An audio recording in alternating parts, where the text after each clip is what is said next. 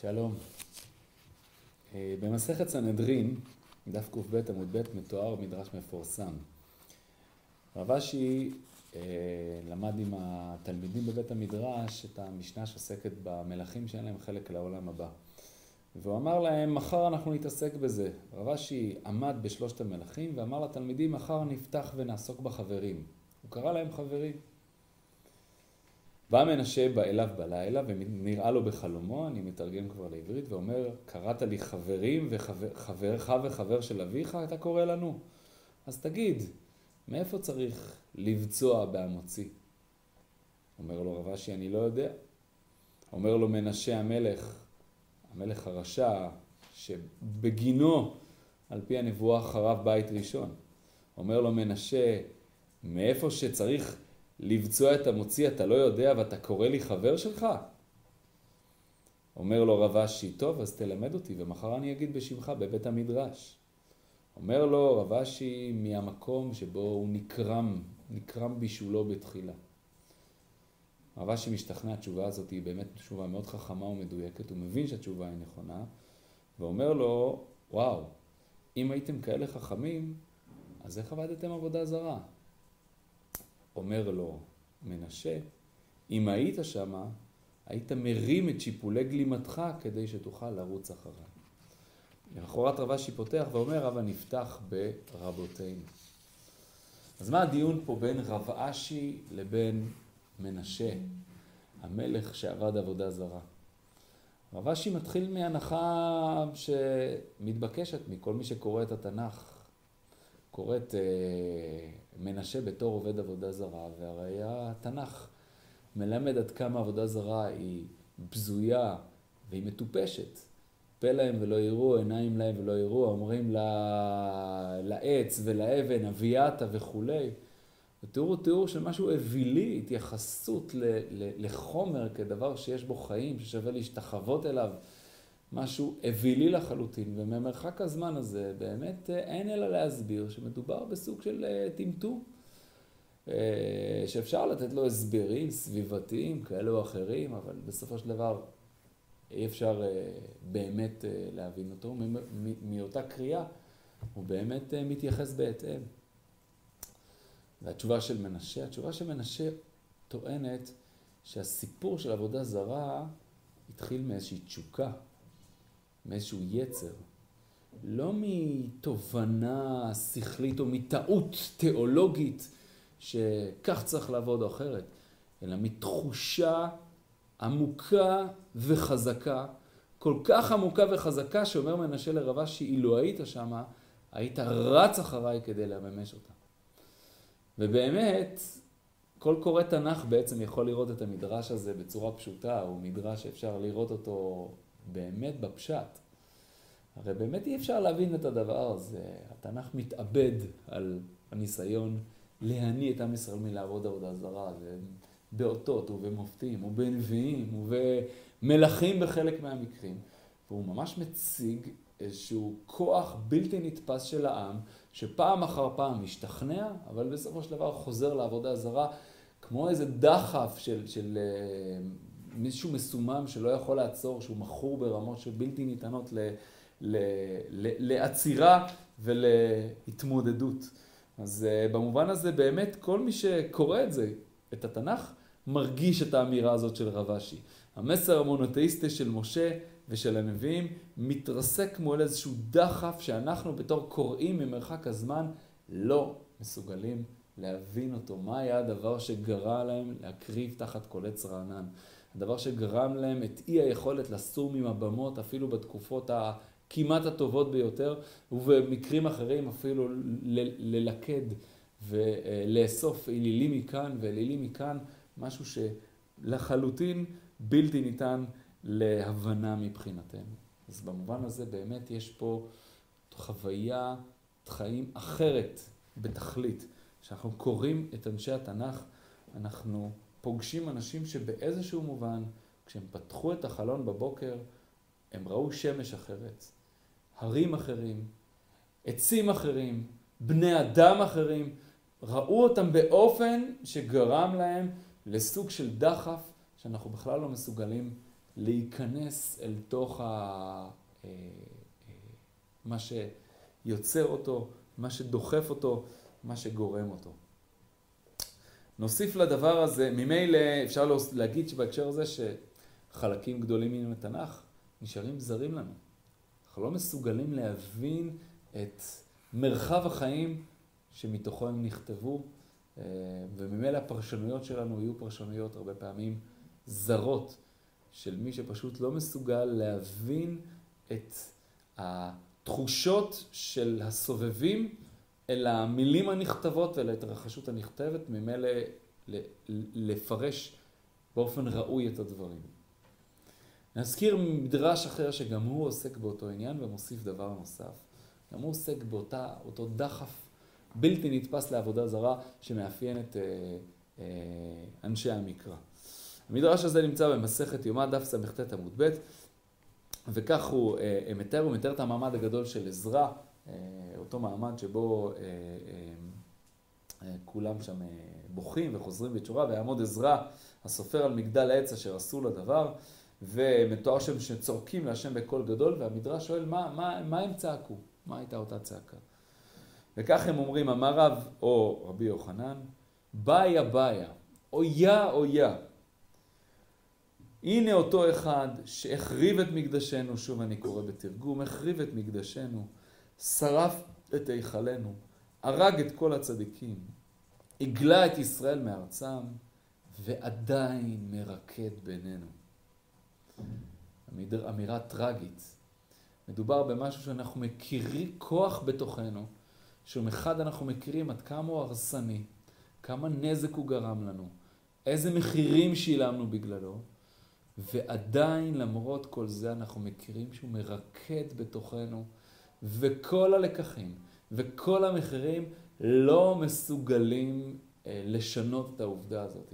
ולמרות שעכשיו אנחנו קוראים בקוד גדול ובצעקה גדולה ומבינים ומתחרטים וחוזרים בתשובה, אנחנו יודעים שמחר בבוקר הוא ימשיך לרקד בתוכנו ולהוביל אותנו לאותם מקומות מהם אנחנו כל כך מבקשים לברוח.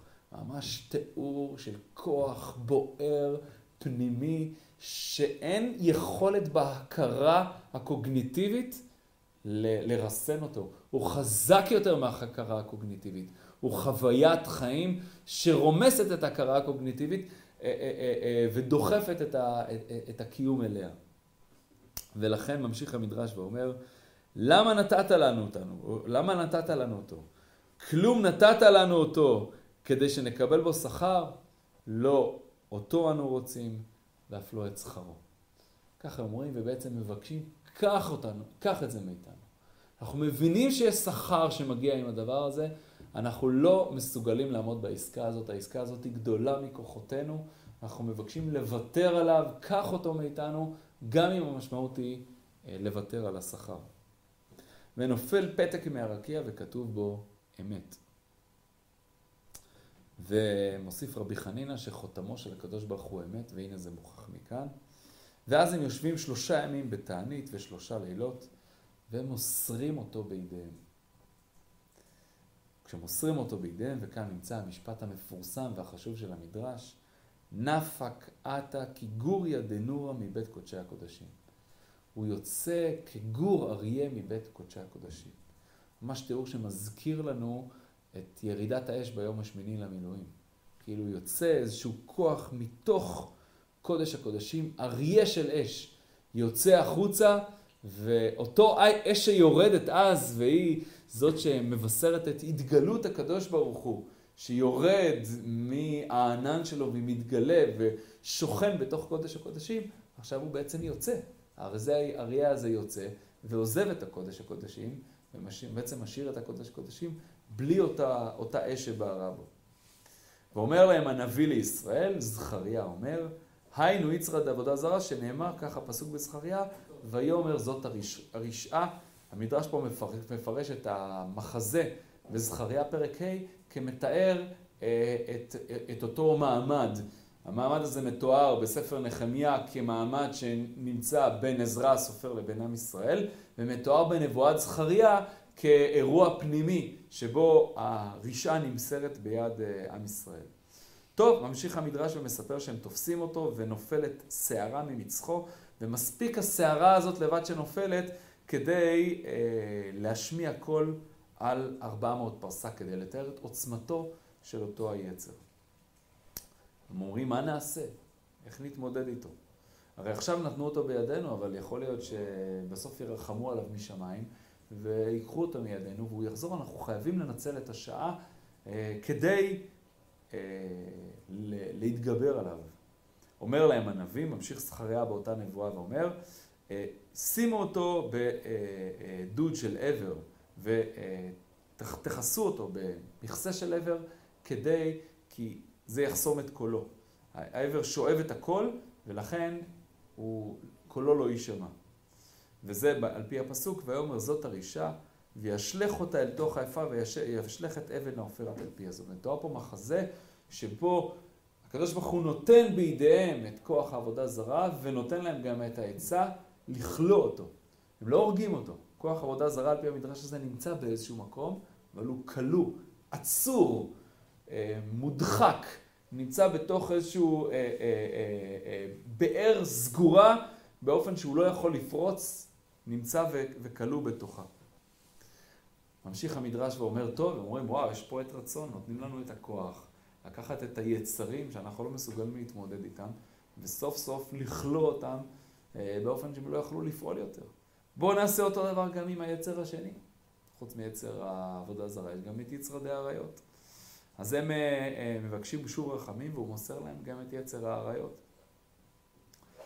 אז אומר להם הנביא, תראו, אם אתם תהרגו את יצר האריות, אז העולם יחרב, כי הרי יצר האריות הוא זה שקוראים גם לפריאה ורבייה. מה נעשה, הם אומרים? בואו נחבוש אותו, הם חובשים אותו שלושה ימים, ובכל ארץ ישראל לא מוצאים ביצה מופרית. טוב, אז מה נעשה? אם נקטול אותו, העולם יחרב. אם נבקש רחמים על חצי, זה לא עובד. לא נרחיב בזה. אז אומרים שהם כוחלים את עינו, הם מכים, מחלישים אותו ומשחררים אותו, וזה מועיל שהיצר האריות נחלש במידה מסוימת יחסית לתקופה קודמת. אז גם המדרש הזה חוזר אל אותה עניין, אל תיאור של איזשהו כוח חיים פנימי מאוד מאוד מאוד חזק, שהוא הרבה הרבה יותר חזק מה... מה... קוגניציה הרבה יותר חזק מהתובנה, הרבה יותר חזק ממה שהנביאים מתארים ומלמדים, כל כך חזק שאי אפשר להתמודד איתו.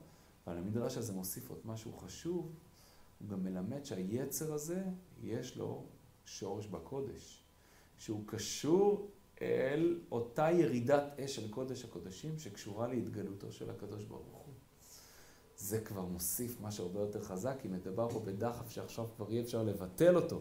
המדרש הראשון רק לימד, לימד על עוצמתו, ויכול בסופו של המדרש להגיד רב אשי, ברוך השם שאני לא חי בתקופה הזאת, אבל המדרש השני אומר, רגע, יש מחיר יקר, אמנם מחיר הכרחי ככל הנראה, אבל מחיר מאוד מאוד יקר, משהו מאוד משמעותי ומאוד מאוד חזק, נאבד באותה נקודה. מי שמרים את הכפפה הזאת ומפרט אותה ופותח אותה, זה אה, רב צדוק הכהן, בספר רסיסי לילה, באות י"ג, הוא באמת מבאר על פי המדרש הזה את אותה, אותה דו צדדיות של כוח. וכך אומר רב צדוק באות י"ג, כפי המעלה והשלמות שיש לאדם, כך יש לעומתו חיסרון כנגדו, ממש כפי ערכו. תמיד זה לעומת זה. עוצמה וחיסרון הם שני צדדים של אותה מטבע והם משלימים אחד את השני. כי ממות חטא אדם הראשון הכל מעורב טוב ורע, וזה לעומת זה עשה אלוהים הם בערבוביה. מאז חטא אדם הראשון תמיד טוב ורע באים מעורבבים. ולכל טוב יש צד שני של מטבע שהוא הרע שלו, ולכל רע יש צד שני של מטבע שהוא הטוב שלו. וממילא, כל שיש בו חיסרון עצום, הוא כלי גם כן לשלמות מופלגה אם נזכה.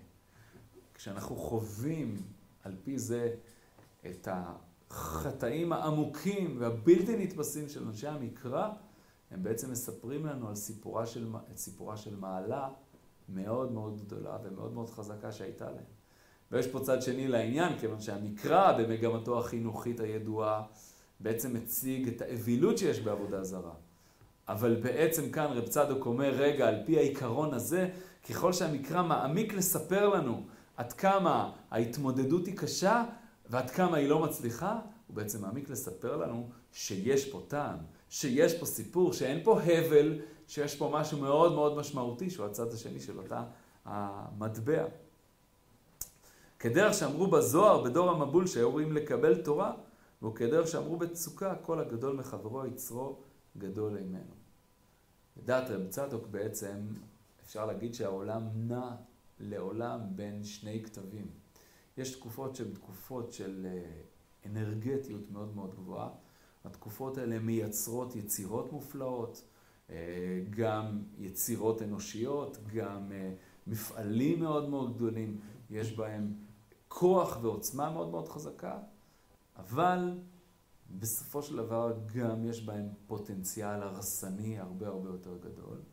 ויש תקופות אחרות שבעצם אולי כתוצאה מאותו פוטנציאל הרסני, אה, יש בהם אה, התרחקות מפוטנציאל ההרס של הקיום האנושי, והמחיר אבל גם דלות של קיום.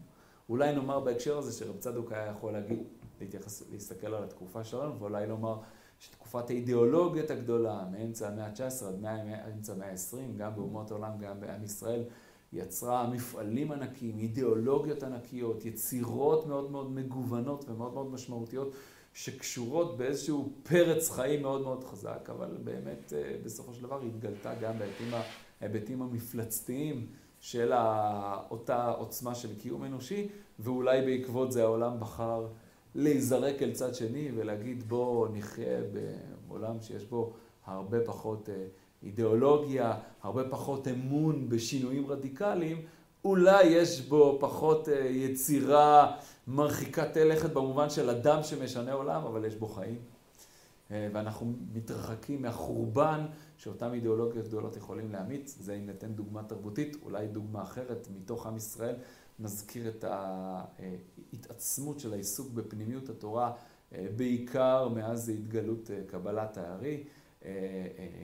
תקופה, תקופה שמבחינת העיסוק בתורה יש בה עוצמה מאוד מאוד חזקה, שהעיסוק בפנימיות התורה יכולה להזמין, וההתפוצצות של זה בסופו של דבר בהמשיכיות השחיר של שבתאי צבי, שהובילה להטלת סייגים מאוד מאוד חמורים על העיסוק בפנימיות התורה. אז כאן שוב אנחנו רואים דוגמה לתנודתיות של קיום אנושי בין חיים ב-level אה, אה, גבוה אה, של אנרגיה, אבל שבסופו של דבר מתפוצצים אל הכשלים שה-level הזה מציע, והליכה אל חיים אולי דלים יותר, אבל מציעי קיום בעקבותיהם. רב צדוק כאן, גם כאן מציע את אותו דבר, וממילא בא לבאר את המדרש, וכך הוא אומר. וכפי גדלות החוכמה, כך יש גדלות שטות. ובהיות יצרא דעבודה זרה שליט, היינו להיות אור הנבואה נגלה. אז להיות רואה עין בעין מראות אלוהים. מזה נמשך יצרה לעשות אלוהים אחרים הנגלים לעין. אומר רב צדוק, ובמקום אחר גם הגר"א כותב את הדבר הזה. עבודה זרה ונבואה, אלו בעצם שני צדדים של אותה מטבע. ובעצם אותו יסוד של החוויה של התגלות אלוקית, עין בעין, הוא בעצם גם אותו יסוד של אה, לעשות אל נראה לעין, לעשות פסל בכל תמונה. ולכן הוא מסביר את המדרש ביומה שכשביטלו אנשי כנסת הגדולה ואמרו, אנחנו לא רוצים לא אותו ולא את שכרו, מה זה שכרו? שכרו זה לא שכר בעולם הבא, שכר במובן של התגברות על היצר. השכר הוא מאוד מאוד פרוט, פשוט, פירוש אגרי השלמות הנמשך ממנו. כי מעת שנעקר יצרא דעבודה זרה, נסתלקה נבואה מישראל. לא אי הוא באינם ולא אגרי, איננו רוצים עבודה זרה, אנו מוותרים על נבואה. כך מבאר שם אה, רב צדוק. מדובר על ויתור על עולם שלם של קשר עם הקדוש ברוך הוא. מתוך הבנה שהקשר האיכותי, המשמעותי והעמוק שהנבואה מציעה עם הקדוש ברוך הוא, מביא בצידו מחיר דרמטי ובלתי ניתן להתגברות מבחינת בני ישראל של עבודה זרה, ועל שני הדברים אנו באים לוותר כאחד. כי מעת שניכר יצחק עבודה זרה נסתלקה נבואה בישראל. ובאמת, רב צדוק מציג שהמדרש במסכת יומא באמת מספר את אה, סיפורו, סיפורו של עם ישראל.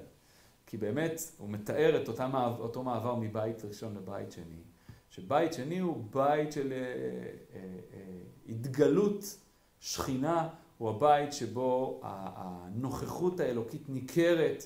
חז"ל מדברים על עשרה דברים שהיו בבית ראשון לעומת בית שני. הבסיס שבהם ודאי זה קודם כל ארון הברית שנמצא, אבל היבטים רבים של גילוי שכינה, עולם שלם של נבואה שמאפיין את בית ראשון, וממנו עוד נגזרות רבות שאותן נציג בהמשך.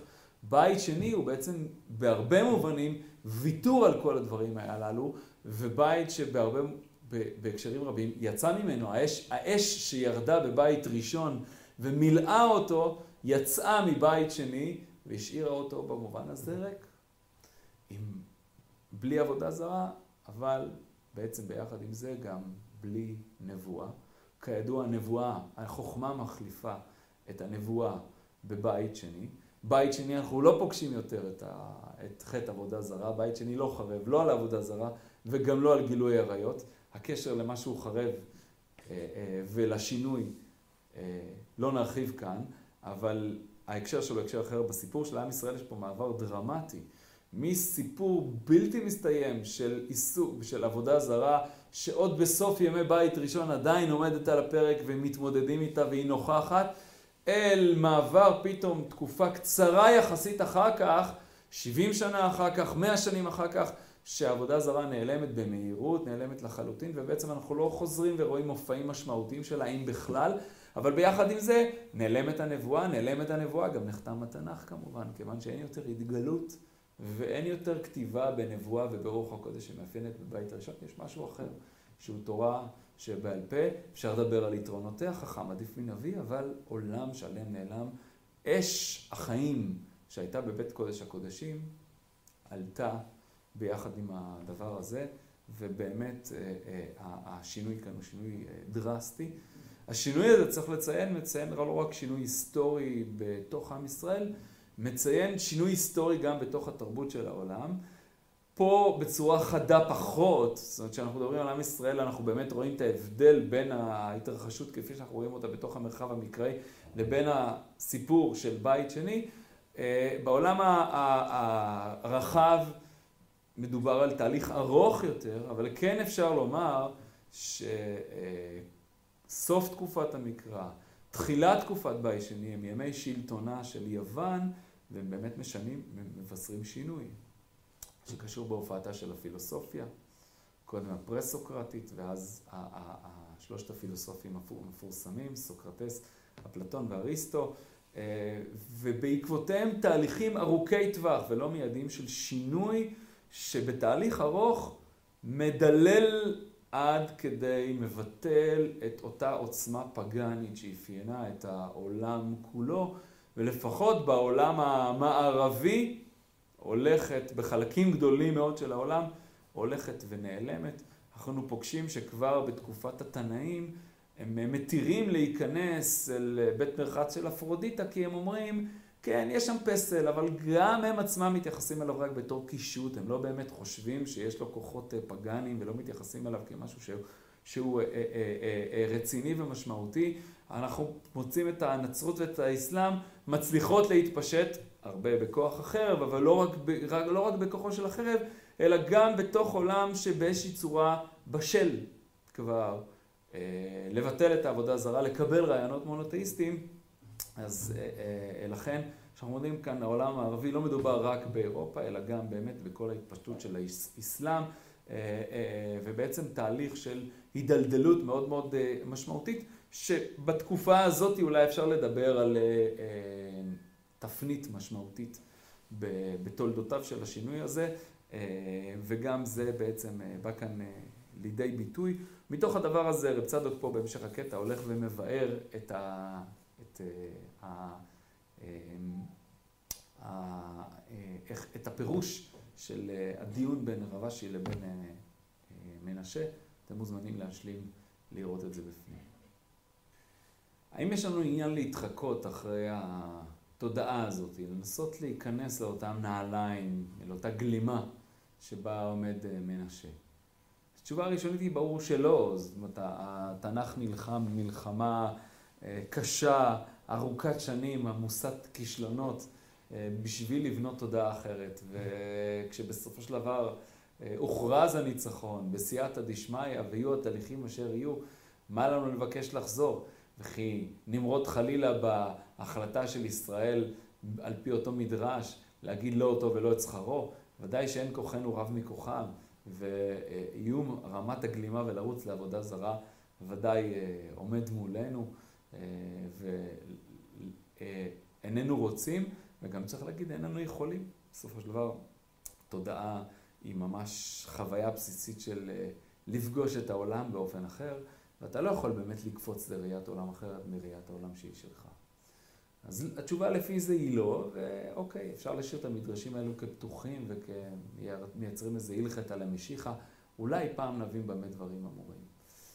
אבל אה, פה יש מקום להסתייג, כי אם כבר הזכרנו את המחירים, אז עכשיו כבר המחירים שדוחפים אותנו קדימה, רגע, אבל הרי חלק מהכמיהות הפנים-יהודיות הוא איזשהו סוג של אה, חדש ימינו כקדם, במובן של גילוי שכינה מחודש, של שיבת הנבואה, של בניית קשר חדש עם הקדוש ברוך הוא, ששוב פעם נוכח, ששוב אפשר להגיד זה אלי וענווהו, שהקדוש ברוך הוא מבטל את הסתר פניו וחוזר להיות נוכח בתוך החיים האנושיים. אנחנו מדברים על שאיפה למקדש. יש פה עולמות שלמים שעצם הציפייה אליהם בעצם דוחפת אותנו לשאול מה התודעה שנחוצה כדי שהם יתאפשרו. זה מצד המבט קדימה. לא פחות מזה גם מצד המבט אחורה. הרי בסוף ספר היסוד שלנו, המקור הקנוני שלנו, הוא התנ"ך, התורה בתוכו. ובסופו של דבר, לאור מה שאנחנו מציגים עכשיו, יש עולם שלם של פסוקים, של סיפורים, של מצוות, של תובנות, אנחנו חסומים מלהבין אותו נכוחה, כיוון שאנחנו בכלל לא מסוגלים להבין את ההקשר הנחוץ שבתוכו הם התגלו, שבו הם נאמרו. מהי הנבואה? איך היא מבקשת לפעול ולעשות בעולם? מהו משכן? מהו מקדש? מהם הפעולות שקשורות בו? פסוקים שלמים, פרשיות שלמות, שאנחנו מונעים מלהגיע, רגע, אבל גם מצד כמיהתנו את העתיד, גם מצד פנייתנו אל המקור של העבר, אנחנו בעצם מבקשים התחדשות, תובנה חדשה. אנחנו מבקשים הסתכלות שכדי להגיע אליה, אנחנו צריכים קודם כל לשאול איך צריך לפקוח עיניים כדי לראות את הדברים נכוחה. על פי זה אנחנו בעצם כן נדחפים לבקש את צורת המחשבה שתאפשר לנו להבין את הדברים, להתקשר אליהם, למצוא להם מקום בתוכנו. אז אה, אם ככה, אה, יש כן מוטיבציה כזאת. בוודאי ובוודאי אנחנו מדברים על אה, נבואה. אם באמת התגלות הנבואה קשורה באותה תודעה של הבנת העמדה המקראית, הבנת הגלימה של מנשה, אז רגע, אנחנו כן חפצים בנבואה. אנחנו חפצים לחתור אליה, לשאול לפחות מה מקומה בתוך חיינו. מי ייתן כל עם השם נביאים? אז רגע, אנחנו כן צריכים להתחקות אחר הגלימה הזאת. אולי התשובה נמצאת בזה, התשובה הפשוטה אולי נאמר, שאנחנו בעצם משתוקקים לאופציה המתוקנת. כיצד אפשרית תודעה שכן תלבש את גלימתו של אה, מנשה, אבל לא תרים אותה כדי לרוץ לעבודה זרה. איך ניתן לראות את העולם באופן כזה, אבל בצורה יותר מדויקת, יותר נכונה? זה לא פשוט. הרי נזכיר לנו את דברי רב צדוק. רב צדוק אומר שלא מדובר פה באיזה טעות קוגניטיבית שצריך לתקן אותה, ואז אפשר להגיד, אה, הבנו והכל בסדר. מדובר באיזשהו כוח חיים בוער וסוער, שכולל את שני היסודות ביחד, הוא מביא איתו את נקודת הטוב שלו ואת נקודת הרע שלו ביחד.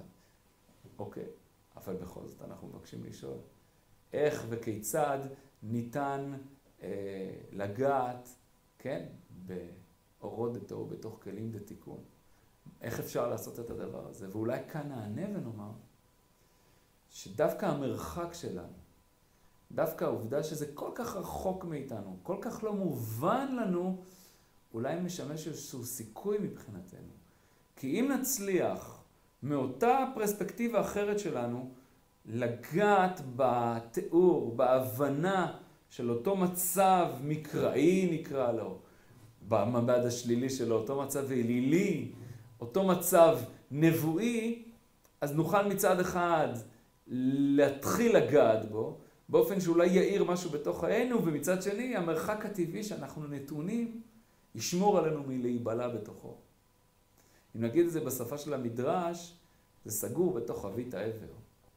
אנחנו לא מבקשים חלילה לפתוח אותה. לא מובטחים בשום מובן שכוחנו גדול משל קדמוננו, אפילו חשים שהוא חלש יותר. אבל לפחות להקשיב אולי להדים העמומים של, הזעק, של הצעקה, כי ההדים העמומים האלה יכולים אולי להתחיל לעורר איזשהם כמיהות, איזשהם תחושות, שאנחנו בעצם זועקים שלוש פעמים ביום את חסרונן. אנחנו מבקשים לשאול מהו, מהי פקיחת העיניים שתאפשר להם לחזור. אז לא בקרבת יתר, תוך איזושהי שמירת מרחק, תוך שימוש בכלים שמאפיינים את המחשבה שלנו, גם כי זו דרך הנכונה וגם כי למעשה אין לנו דרך אחרת, אבל אולי כן אפשר לגעת, ואם נצליח לגעת, אז אולי ייפתח לנו מתוך זה נתיב שלם חדש של עבודת השם. נתיב שלם חדש לא של נבואה, לשם אנחנו רחוקים מלהתיימר, אבל של הבנת האופציה של הנבואה, של הבנת האופציה של ההתגלות, של הבנת האופציה של השראת שכינה, של הבנה עצמית של הציפייה שלנו למקדש, של הבנת פסוקים ופרשיות בתורה. אז אם ככה, יכול להיות שאנחנו כן מצווים לנסות להבין את אותו אריה של אש, את, אותו, את אותה גלימה מהמרחק הנכון, מהמקום הנכון, אבל מתוכו אה, לצמוח אל מקום חדש. זה הדבר שנבקש לעשות בסדרת השיעורים הזאת. נבקש להתחקות אחר שני סוגי תודעות. ניקח לצורך העניין שתי תודעות קצה. התודעה המודרנית, ולעומתה התודעה המקראית. ניקח את שתי, שתי תודעות הקצה הללו בגלל שהם יקלו עלינו ליצור הבחנות יותר מדויקות, כיוון שתודעה בדרך כלל לא משתנה מרגע לרגע. ואם נשווה תודעת בית ראשון לבית שני, נמצא ש... ש... הרבה שינויים, אבל גם הרבה מן המשותף. ככל שנרחיק עדותינו וניקח שתי תודעות רחוקות יותר, ככה ההבדלים ביניהם ייבחנו בצורה חזקה יותר. מה גם שהתודעה המודרנית היא בסופו של דבר התודעה שלנו, והתודעה המקראית היא התודעה שאותה אנחנו פוגשים בקריאה שלנו את התנ"ך. ואם ננסה לקחת ולהתחקות אחר ההבדלים ביניהם, אולי נוכל לראות איך אנחנו רואים את הדברים, אבל דווקא מתוך הדבר הזה להציע את האפשרות להיכנס לנעליים אחרות ולראות לרגע את הדברים באופן אחר, ולשאול איך ראייה אחרת של הדברים יכולה לתרום גם לנו, יכולה לקדם גם אותנו. לכן נתחכה בשלב הראשון, אחרי שתי התודעות הללו, ננסה לנתח אותם, לנתח את ההבדלים ביניהם, ומתוך זה להציע איך כל אחת מהן גוזרת קשר אחר עם הקדוש ברוך הוא, קשר אחר עם קיום מצוות, קשר, תפיסה אחרת של העולם, תפיסה אחרת של המרחב, וממילא גם שינוי ביחס לנבואה, למצוות ולכל מה שנגזר מהם. את התהליך הזה ננסה לעשות כל פעם בשני אופנים. אופן פנים יהודי וגם אופן חוץ יהודי ותרבותי. האופן הפנים יהודי נעשה כמו שעשינו בשיעור הזה. על שפת המדרשים, על שפת המצוות, על שפת התורה, על שפת האמונה. היא תהיה נקודת המוצא שלנו כיהודים מאמינים שמבקשים להבין, להבין את דבר השם, להבין את, את רוח הנבואה, להבין את, ה, את הסיפור היהודי לאור התנועה הזאת מתקופה מקראית אל תקופה חז"לית ואל עד הזמן המודרני שאנחנו נתונים בו.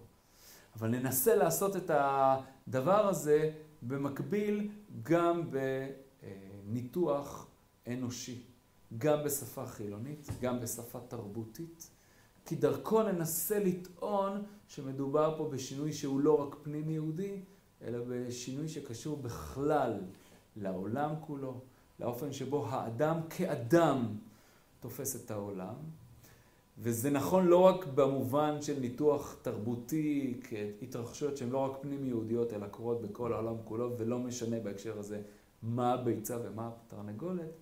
זה משמעותי כדי להבין שגם מנקודת מבט אנושית, כזאת שלא מתחילה מהמחויבות לתורה או למצוות, מהברית בין עם ישראל לקדוש ברוך הוא, גם מנקודת מבט אנושית יש משמעות מאוד מאוד רבה להבנת שתי התודעות האלו, להבנה מה כל אחת מהתודעות נותנת, מה כל אחת מהתודעות מסתירה, ובאיזה אופן שתי התודעות הללו יכולות לשוחח אחת עם השנייה ולהשלים אחת את השנייה. לכן הפתיחה השנייה, והיא תהיה בשיעור הבא, תנסה לחזור אל אותה הבחנה, אבל הפעם לא דרך המדרש, לא דרך ההיסטוריה היהודית, אלא דרך ניתוח התרבות, ניתוח התודעה של האדם, כפי שהיא קשורה בתוך מסגרות הזמן, והיא זאת גם שתיתן לסדרת השיעורים הזו כולה את שמה, תודעה וזמן, אבל בהקשר של השיעור שהיום דיברנו עליו, תודעה, זמן ואמונה. באיזה אופן הזמנים השונים בהיסטוריה, הזמנים האנושיים השונים, משנים באופן יסודי את התודעה, באיזה אופן השינוי היסודי הזה של התודעה משנה את האופי העמוק של האמונה ואיתה את המפגש הבסיסי של האדם עם העולם, של האדם עם הזולת, של האדם עם עצמו ושל האדם עם הקדוש ברוך הוא, של האדם עם המצוות, של היהודי עם הברית בין עם ישראל לקדוש ברוך הוא ולאורך כל הדורות. את זה ננסה להציג בשיעורים הבאים. להתראות.